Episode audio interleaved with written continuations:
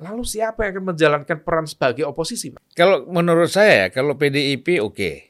Dia sudah pernah pengalaman sendiri 2009, bahkan 2004 saya kira kalau PDIP Apalagi PKS bang, saya nggak yakin PKS akan menambah puasanya menjadi lima tahun lagi. Mungkin ini demi kemaslahatan umat, saya akan genapkan 15 tahun menjadi oposisi. Nggak yakin nggak saya. yakin.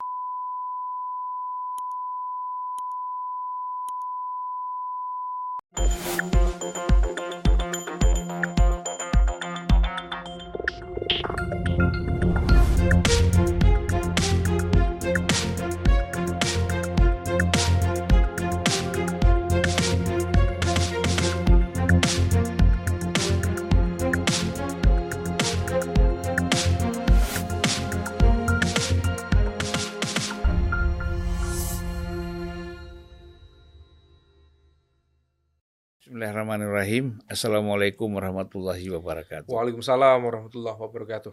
Abang dah. Ya, selamat kita jumpa lagi ya, Mas Umam ya. Siap, abang dah. Mas, Mohon izin. saya kadang manggil Mas, kadang manggil Profesor, kadang manggilnya Kiai. Banyak ya kan? Siap. Kalau kita udah- Sedikit dawuh itu. Iya apa? Mana yang enak aja ya. Mana yang enak bang? Mana yang enak bang? Siap. Terima kasih atas kehadirannya eh, pada hari ini. Juga saya mengucapkan selamat kepada para penonton.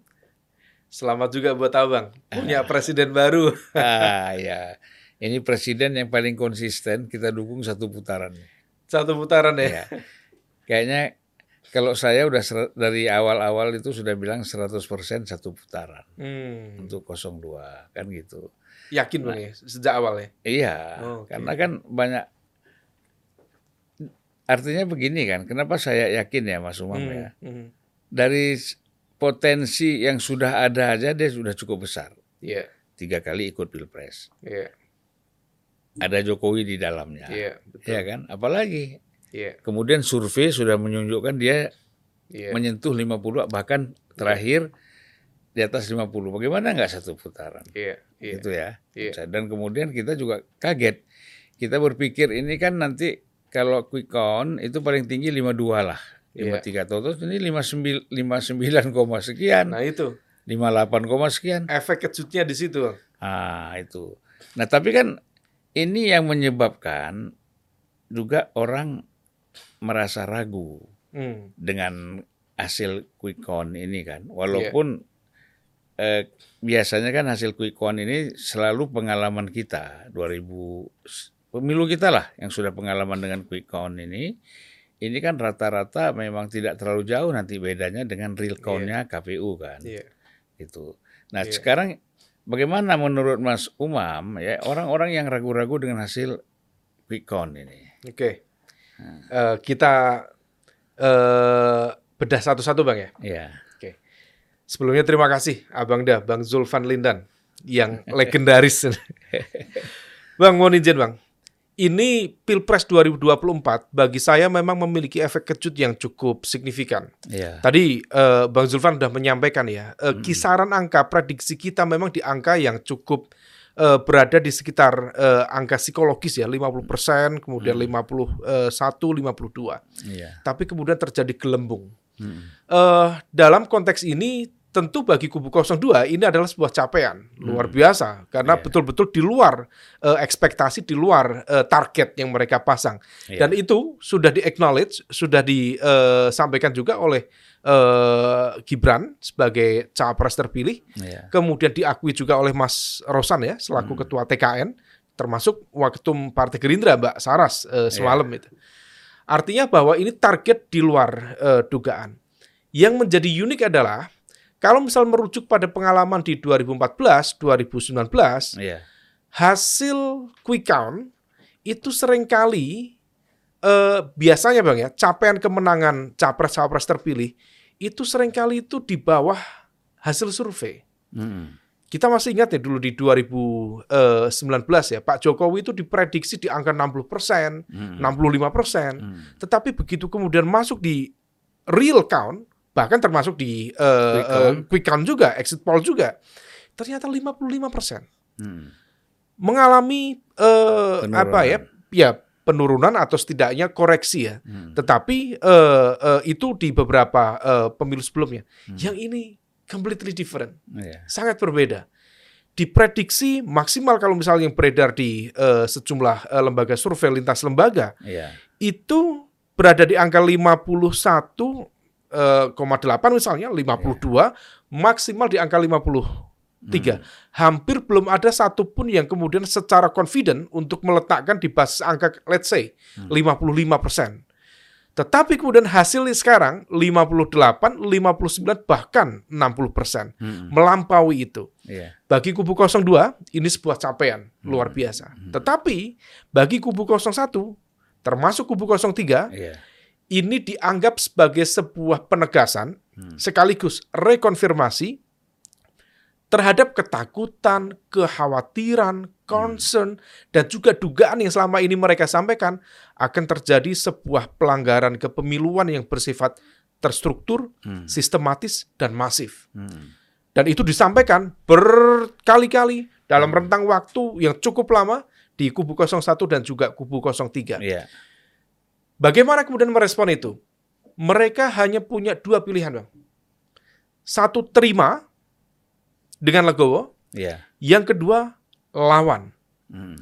Kalau mereka terima, maka konsekuensinya bahwa kubu 01 dan juga kubu 03 seolah kemudian memberikan acknowledgement, memberikan pengakuan Hmm. bahwa apa yang dulu mereka yakini tentang potensi dan juga dugaan eh, pelanggaran pemilu yang sistematis, terstruktur dan masif itu, Hmm. itu ternyata oke-oke saja dan mereka kemudian seolah menoleransi itu. Iya. Tetapi kalau misal kemudian mereka menolak dan melakukan perlawanan, Hmm.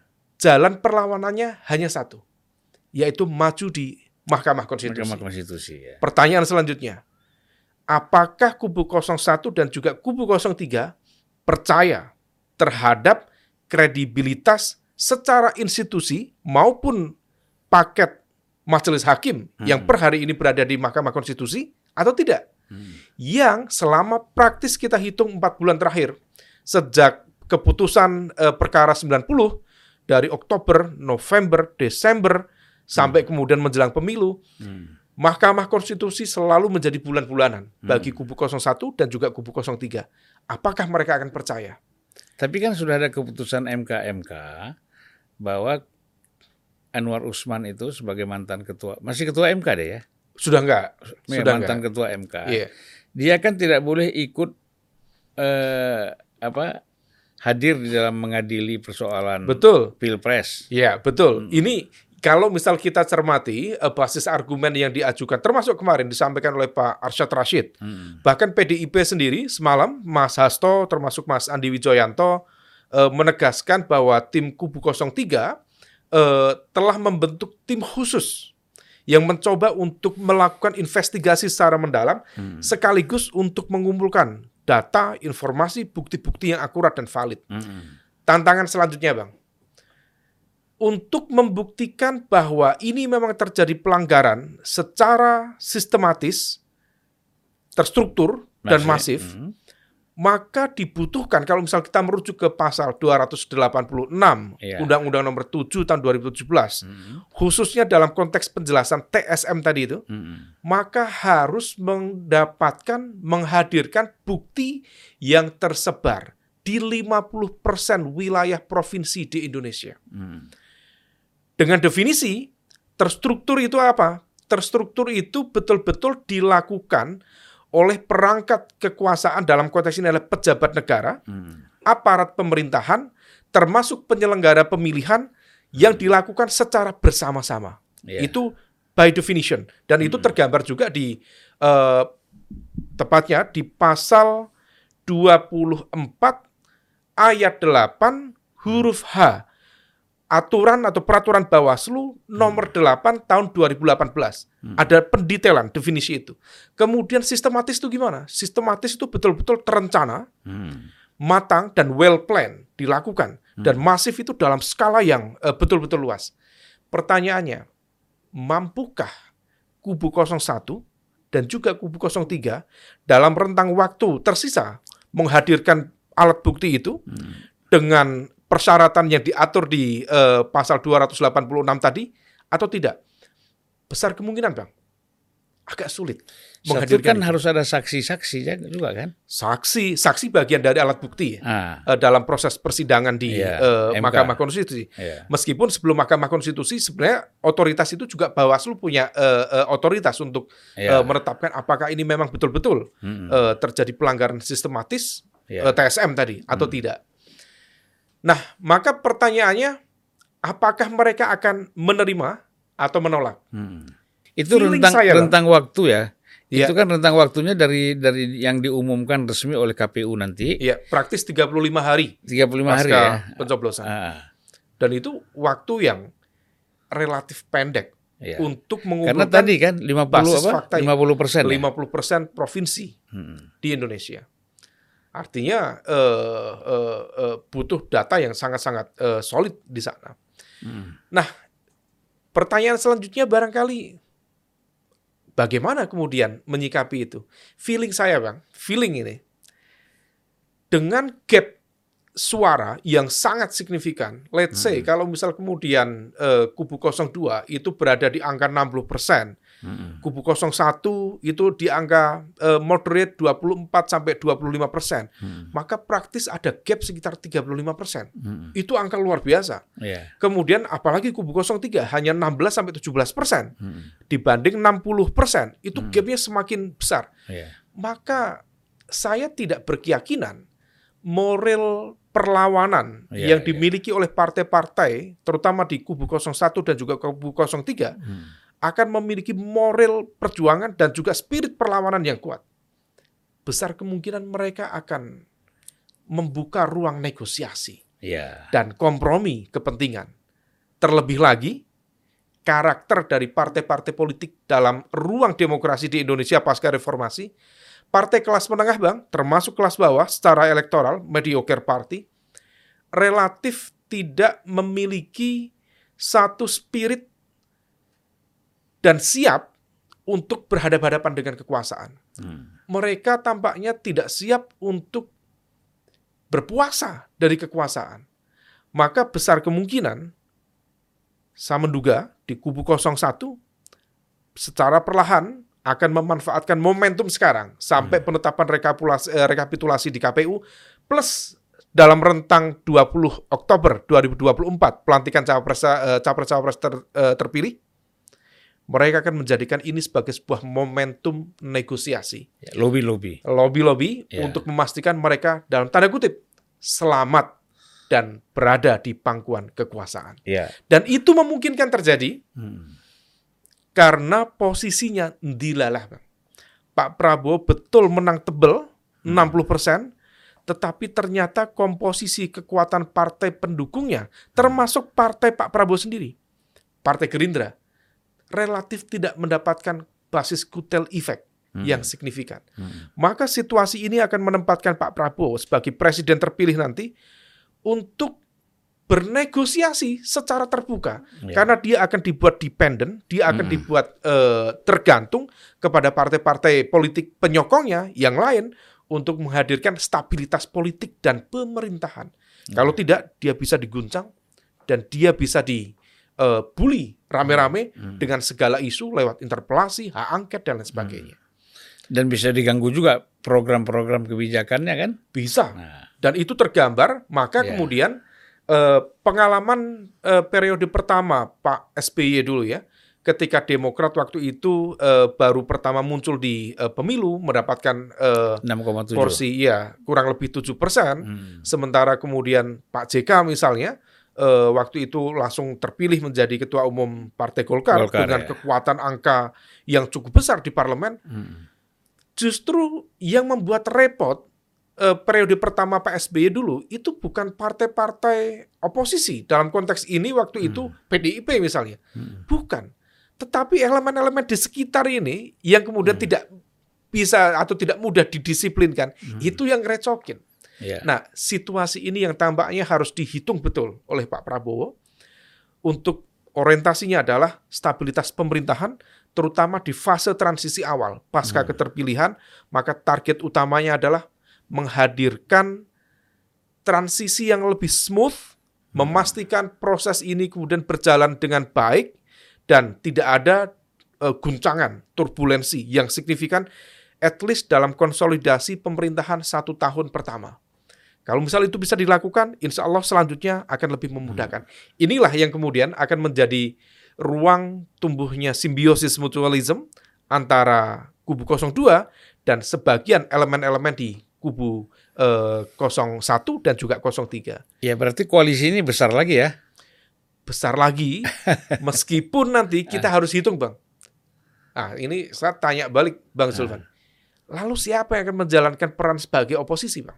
Ya Feeling siap. bang Zulfan? Kalau menurut saya ya, kalau PDIP oke, ya Hmm. dia sudah pernah pengalaman sendiri 2009 Hmm. dia oposisi kan. Iya. Eh, bahkan 2004 dia juga oposisi, Iya. ya 2009 dia oposisi dan eh, suara dia juga tidak banyak berubah ya. Iya. Dengan oposisi itu justru dia akan mendapat dukungan dari masyarakat lebih Betul. besar gitu loh. Ada captive market yang eh, berada di ceruk oposisi memang. Iya. Betul. Nah, jadi kalau kita lihat dari sini, saya tidak yakin bahwa tadi kan sudah disebutkan Nasdem, kemudian PKS, apalagi PKS. PKB. Ya, PKB ini kan dengan dengan eh, dengan Prabowo kan sudah ada chemistry juga kan. Chemistry betul, Ah. betul, betul, betul, betul. Dan saya kira kalau PD Apalagi PKS bang. Ah, Saya nggak yakin PKS akan menambah puasanya menjadi lima tahun lagi. Mungkin ini demi kemaslahatan umat. Saya akan genapkan 15 tahun menjadi oposisi. Nggak yakin nggak saya. yakin, pasti dia gabung juga. Bang, memang intermittent fasting itu sehat untuk badan. Tapi Nah. kalau nggak buka-buka, itu bisa mati betulan ya. Ada waktu azannya juga kan. Waktu ada, juga. ada azan maghribnya juga. Ada azannya juga. Ya, jadi kita lihat ini Mas Umam ya, suara PDI ini aneh ya. Wah, iya. Artinya Ganjar Iya. dapatnya 16 persen, 17 persen, sementara PDIP kan di atas. Iya. Ini apa nih penyebabnya gimana nih? Iya, ini ini ini situasi yang juga sangat menarik, Bang, Hmm. dicermati, Bang. Eh target menang hat-trick Hmm. oleh PDIP dalam konteks pileg bisa tercapai. Mm-mm. Dan hal itu rasanya terkonfirmasi di hampir eh, basis data lintas lembaga Iya. eh, menegaskan PDIP berada di posisi pertama. Mm-mm. Tapi kalau kita cermati lebih detail, pasangan capres-cawapres yang mengalami split ticket voting yang paling fatal adalah 03. Mm-mm. Karena begini bang, kalau misal kita tadi menggunakan kembali eh, eh, basis modal kekuatan politik dasar ya, Mm-mm. kubu 03 itu punya basis eh, kekuatan kursi parlemen gabungan PDIP dan P3 itu 25 persen. Mm-mm. itu awal belum ditambah eh, Perindo kemudian Ya. Hanura eh, dan lain sebagainya Mm-mm. kalau misal sekarang hanya 16 maksimal 17 persen maka praktis ada sekitar 9 persen hilang Mm-mm. 9 persen itu something karena 9 persen kali 204 juta DPT Indonesia di pemilu 2024 Mm-mm. praktis ada sekitar 16 sampai 17 juta Iya. yang hilang. Dan hal itu terkonfirmasi di banyak titik di kandang-kandang banteng Mm-mm. terkoreksi signifikan. Iya. Jawa Tengah, Mas Ganjar adalah gubernur dua periode, Iya. Dipaksa untuk berpuas diri dengan angka 35 persen. Mm-mm. Sementara Pak Prabowo menang di angka 52 persen. Mm-mm. Dan itu tentu melampaui ambang eh, psikologis Bang ya. Mm-mm. Eh, menang di kandang banteng Pas survei padahal kan masih menang Ganjar kan? masih Mm. Tetapi ternyata kemudian fakta lapangan berkata Iya. berbeda. Iya. Lebih fatal lagi kemudian Jawa Timur. Mm. Jawa Timur juga dikenal sebagai kandang banteng. Iya. Dan ternyata Pak Ganjar terpaksa harus puas 30%. Bahkan Pak Prabowo Gibran bisa mendominasi yang sangat signifikan Hmm. di angka 60 sampai 65 persen di Hmm. Jawa Timur. Iya. Tentu memang eh, kalau misal kita bicara Jawa Timur tentu ada dua segmen bang ya. Mm. Satu kekuatan eh, abangan dan juga kekuatan santri Mm. politik santri dan politik abangan. Mm. Memang titik eh, eh, kuatnya di kubu 02 di Jawa Timur itu Hmm. terletak pada gabungan eh, elemen kekuatan. Satu infrastruktur partai di eh, 02 Iya. termasuk partai Gerindra, Partai Demokrat, Hmm. termasuk Golkar di Jawa Timur memang relatif cukup terkonsolidasi. Tidak begitu kecil dibanding dengan PDIP dan PKB, tetapi Hmm. tetap memiliki eh, perhitungan yang signifikan. Tetapi ada elemen-elemen lain tadi, perhitungan kalkulasi politik santri. Hmm. Maka keberpihakan Bu Hovifah, termasuk paket eh, eh, Mas Emil ya, Hmm. eh, baik dia sebagai wakil gubernur maupun sebagai ketua DPD Partai Demokrat, di Demokrat. Jawa Timur, Hmm. termasuk kita melihat Bu, Bu Hovifah tentu bukan entitas Bu Hovifah pribadi, Iya, iya. tetapi jaringan Bu Hovifah, Hmm. jaringan pesantren, termasuk para kiai-kiai sepuh Hmm. yang berada di titik-titik sentrum basis kekuatan Nahdliyin di sana, Hmm. cukup terkonsolidasi dengan baik. Ditambah lagi, semakin terbuka dan vulgarnya dukungan dari elemen-elemen elit PBNU Hmm. yang semakin terbuka, let's say seperti Gus Ipul. Iya, iya. Gus Ipul di belakangan-belakangan secara terbuka membuat jaringan relawan. Iya. Dia atasnamakan relawan Gus Ipul. Dan itu adalah sebuah apa ya? Bukan hanya sekedar insentif elektoral, tetapi betul-betul membawa sebuah eh, eh, kepercayaan diri dalam moral perjuangan kubu 02. Hmm. Maka kemudian PDIP ter khususnya eh, suara kubu 03 tergerus sangat signifikan. Hmm. Dan yang lebih eh, eh, miris lagi, salah satunya adalah basis atau split ticket voting yang terjadi di PKB. Hmm. PKB itu luar biasa Jawa Timur. Tetapi kalau misal kita lakukan cross tabulasi, itu praktis bang, setengah-setengah. Hmm. Setengah memilih Pak Prabowo Gibran, setengahnya memilih Caimin. Iya. Padahal Mas Anies tentu sangat berharap mendapatkan insentif elektoral yang lang- yang sangat signifikan Hmm. secara langsung dari Jawa Timur itu dari PKB. Ternyata terjadi split. Nah, situasi ini yang kemudian Iya, ya. PKB-nya tinggi, Aniesnya rendah kan? Rendah, rendah. Ah, ah. Nah, kembali lagi tadi ke konteks pertanyaan Bang Zulfan. Ternyata situasi ini terreplikasi di banyak tempat. Hmm. Ini terjadi di Jawa Tengah, terjadi di eh, Jawa Timur, terjadi di Bali, Hmm. kandang banteng yang luar biasa, terjadi di Sumatera Utara, Iya. terjadi di Nusa Tenggara Timur, Hmm. termasuk di eh, Sulawesi eh, Tengah. Utara ya, Setengah. Eh, tengah ya, Hmm. Eh, termasuk Manado itu adalah basis Iya. kekuatan PDIP. eh, PDIP, tapi justru yang menang Prabowo Subianto. Iya. Artinya apa? Ada penggerusan yang signifikan di sana. Faktornya cukup beragam, Bang.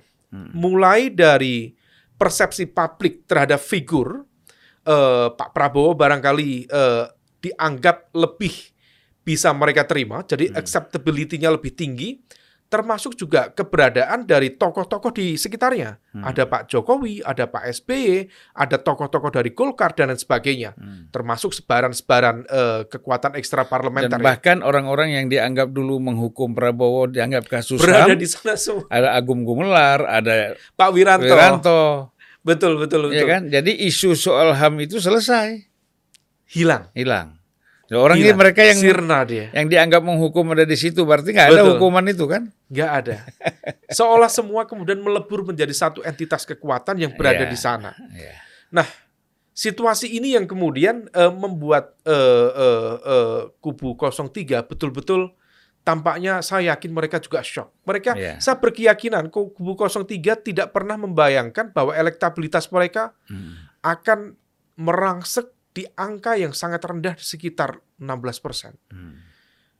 Dan saya khawatir bang, khawatir jangan-jangan salah satu faktor yang menciptakan situasi ini adalah tidak solidnya kekuatan internal PDIP. Iya, iya. Apakah betul Hmm. ada semacam faksionalisme internal di dalam mesin politik dan juga infrastruktur pemenangan di PDIP Hmm. atau tidak? Kita bisa berspekulasi, tapi angka yang terjadi menunjukkan demikian. Ada. Solo Ya. adalah basis kekuatan merah. Hmm. Sel-sel jaringan kekuatan politik Mbak Puan sangat mencengkeram di sana. Hmm. Solo Raya, Bang ya. Iya. Sukoharjo, eh, Klaten, Hmm. eh, Wala Ali Wasabi Ajmain ya, Hmm. dan sekitar-sekitarnya itu sangat mencengkeram. Ternyata menang Prabowo di Solo Raya. itu. Iya. Artinya apakah betul ada spirit menangkan partainya, urusan capres silahkan masing-masing. Ya. Karena ini kan bisa diukur sebenarnya. Infrastruktur pemenangan itu bisa di bisa dilihat, Bang. Hmm. Apakah ini linear atau tidak? Hmm. Eh, kinerja terkait dengan pileg nyambung nggak dengan pilpres? Hmm. Harusnya instruksinya nyambung. Dan itu bisa diukur. Hmm. Nah, kalau misal kemudian ukurannya ternyata berbeda, maka ada instruksi yang tidak berjalan. Hmm. Maka ada sesuatu yang harus dan bisa dievaluasi di sana. Hmm. Dan saya menduga tampaknya memang ada faksionalisme Di dalam tubuh di PDIP. dalam infrastruktur pemenangan Iya. mesin politik di PDIP dan barangkali Hmm. itu terkait dengan situasi lama yang tampaknya lukanya belum selesai. Ya, itu kan persoalan terbelah persoalan dulu apakah Ganjar atau Puan kan? Ah, kira-kira gitu loh. Ah. Nah, jadi ke- kemudian ada yang unik juga ini. Iya, Bang.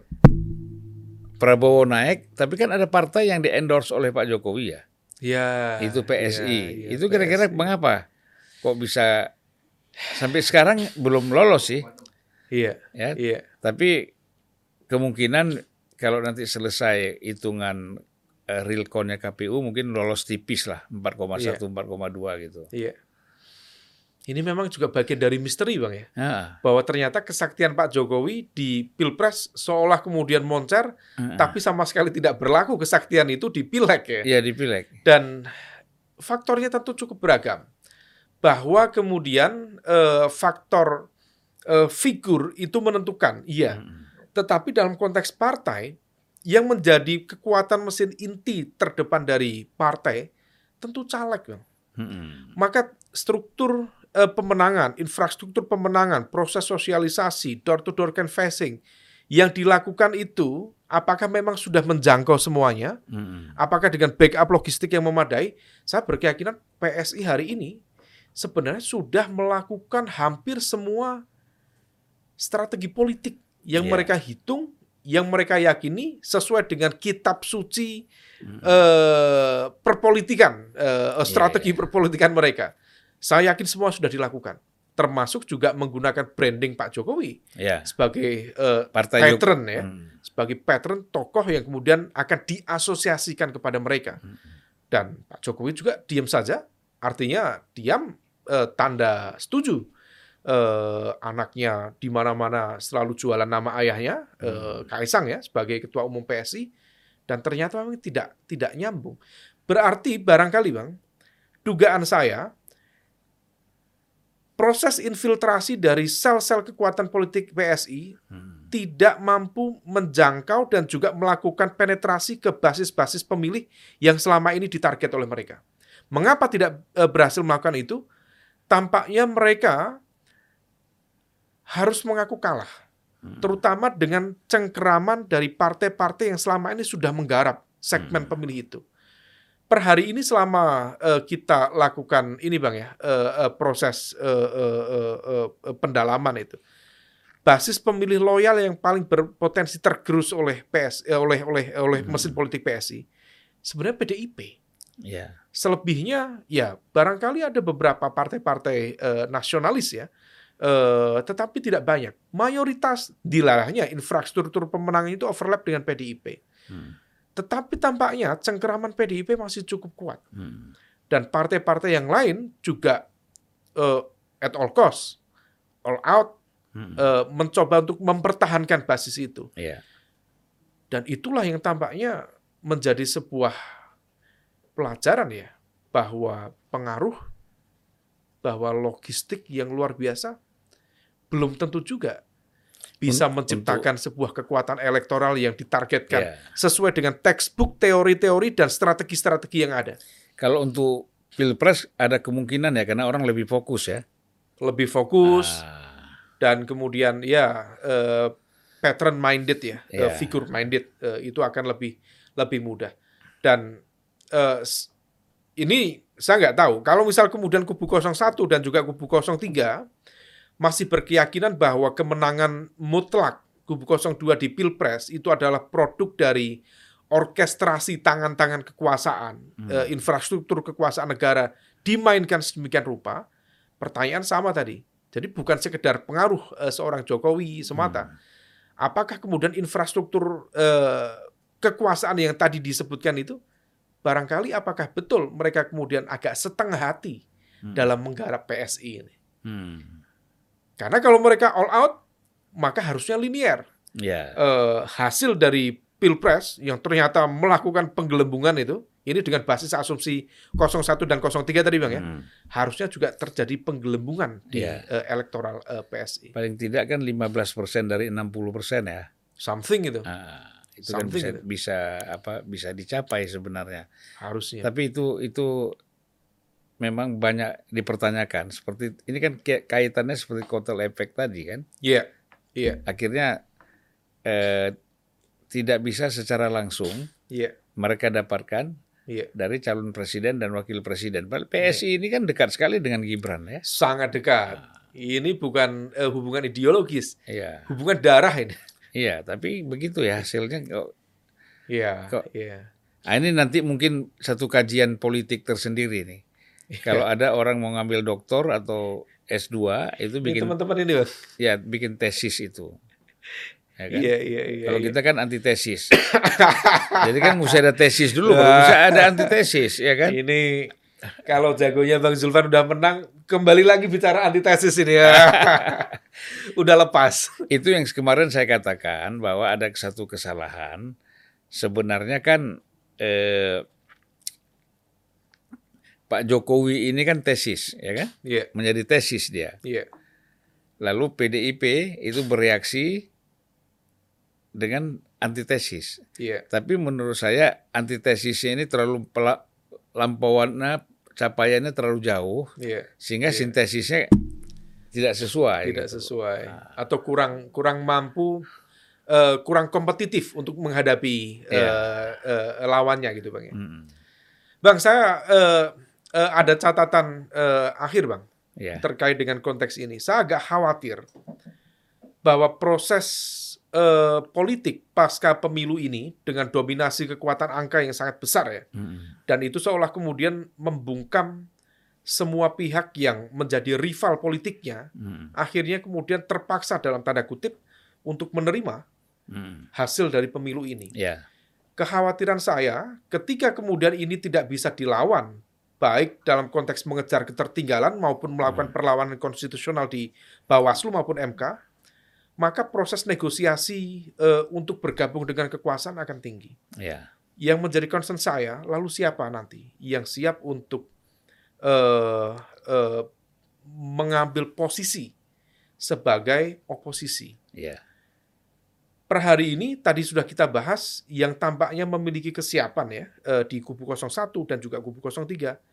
Let's say hanya PDIP. Yeah Meskipun juga di saat yang sama PDIP juga perlu dicermati lagi.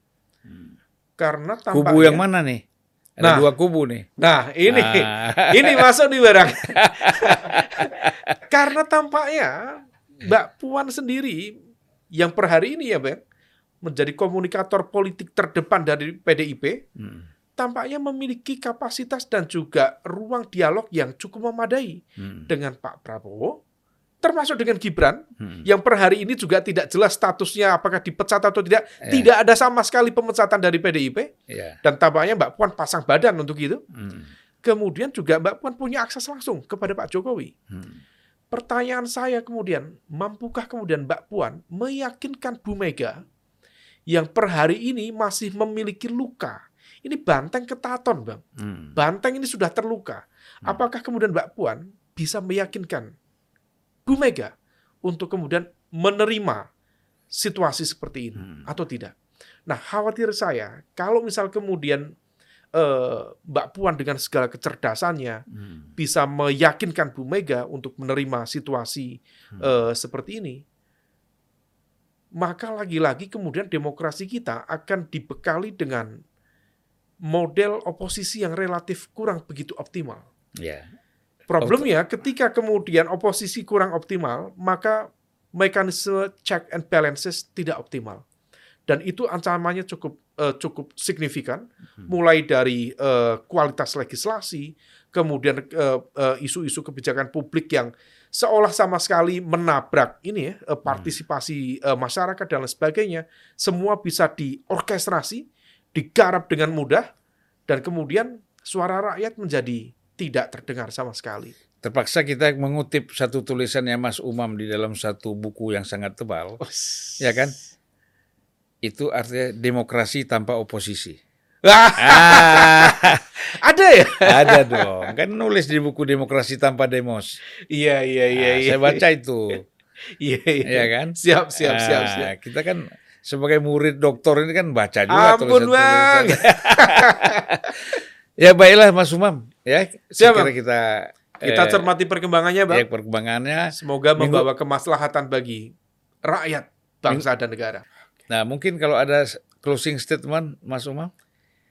Closing statement, eh, memang tidak mudah situasinya. Ya. Pemilu bisa berjalan eh, dengan lancar tanpa ada gesekan signifikan, meskipun di saat yang sama ada catatan yang sangat-sangat tebal terkait dengan konteks values and the principle of democracy. Hmm. Saya tidak berharap situasi ini kemudian menjadi sebuah proses rekonsolidasi baru, kekuatan otokratik yang kemudian seolah kemudian bisa menjustifikasi apa pun dengan segenggam kekuasaan yang dipegang Hmm. sehingga kemudian pilar demokrasi yang dulu Bang Zulfan perjuangkan di 98 itu kemudian hilang entah ke mana. Hmm. Maka siapa pun yang menang dan eh, di atas kertas eh, kontestasi politik praktis menegaskan Prabowo Gibran akan menang, saya masih mencoba berharap semoga menjadi juga wake up call bagi pemenang Hmm. untuk membuka ruang bagi kelompok kekuatan-kekuatan civil society untuk ikut mewarnai di sana. Tidak mudah memang, Hmm. tetapi ruang itu tetap harus di- dibuka supaya kemudian setiap kebijakan publik, narasi, argumen Hmm. yang disampaikan oleh pemerintah ke depan tetap terwarnai Hmm. oleh elemen-elemen pro demokrasi. Without that, democracy will be lamb. Ya. Lemah, Bang. Lumpuh, Bang. Kita dan ini adalah sebuah panggilan eh, bagi Pak Prabowo karena saya yakin Pak Prabowo termasuk Gibran ya, tentu sadar betul bahwa tantangan terbesar mereka adalah tudingan ketika mereka dianggap menabrak prinsip-prinsip demokrasi. Maka agenda terbesar yang perlu mereka jawab adalah sampaikan, lakukan, katakan bahwa mereka bukan seperti yang ditudingkan Ya. oleh rival-rival politiknya. That's it, Bang. Ya, oke. Terima kasih banyak. Ini walaupun kita singkat, ya, tetapi banyak sekali yang bisa diambil manfaatnya, ya, terutama bagi calon, bagi presiden ya, Ya. bukan calon lagi kan, masih calon ya, Iya. kan belum diumumkan oleh ini ya. Presiden wannabe. Nah, jadi mudah-mudahan bisa mengambil manfaat apa yang disampaikan oleh Prof. Umam tadi, ya, dan tentu masyarakat bisa lebih memahami Iya. Iya. termasuk juga bagi paslon 01 dan 03. Iya. Karena kan Mas Umam tadi mengatakan saya jadi bahas lagi nih. ya kan? Jadi Mas Umam mengatakan tadi bahwa persoalan mereka harus siapkan tadi secara apa eh, TSM. Bukti-bukti itu. Iya. Nah Prabowo pasti nyari juga nih. Iya. Nah, itu persoalannya juga kan. Iya. Artinya 02 Iya. juga mencari juga Mencari juga TSM yang dilakukan oleh 01 mencari 03. antivirus gitu ya Ah. eh, untuk menetralisir gitu. Pasti itu ada. Ini kan begini, kecurangan ini kalau ada itu pasti dilakukan oleh semua. semua. Cuman persentase Iya. besar tebal Kecilnya, tipisnya iya. aja kan? Iya. Iya, Bang. Gitu. Iya, Bang. Rumusnya memang begitu, Iya. realitasnya juga begitu. Iya. Baik Mas Umam, terima kasih. Bang, Assalamualaikum banyak. warahmatullahi All the wabarakatuh. best. Kabar-kabari nanti kalau ada pelantikan. Eh, saya janganlah.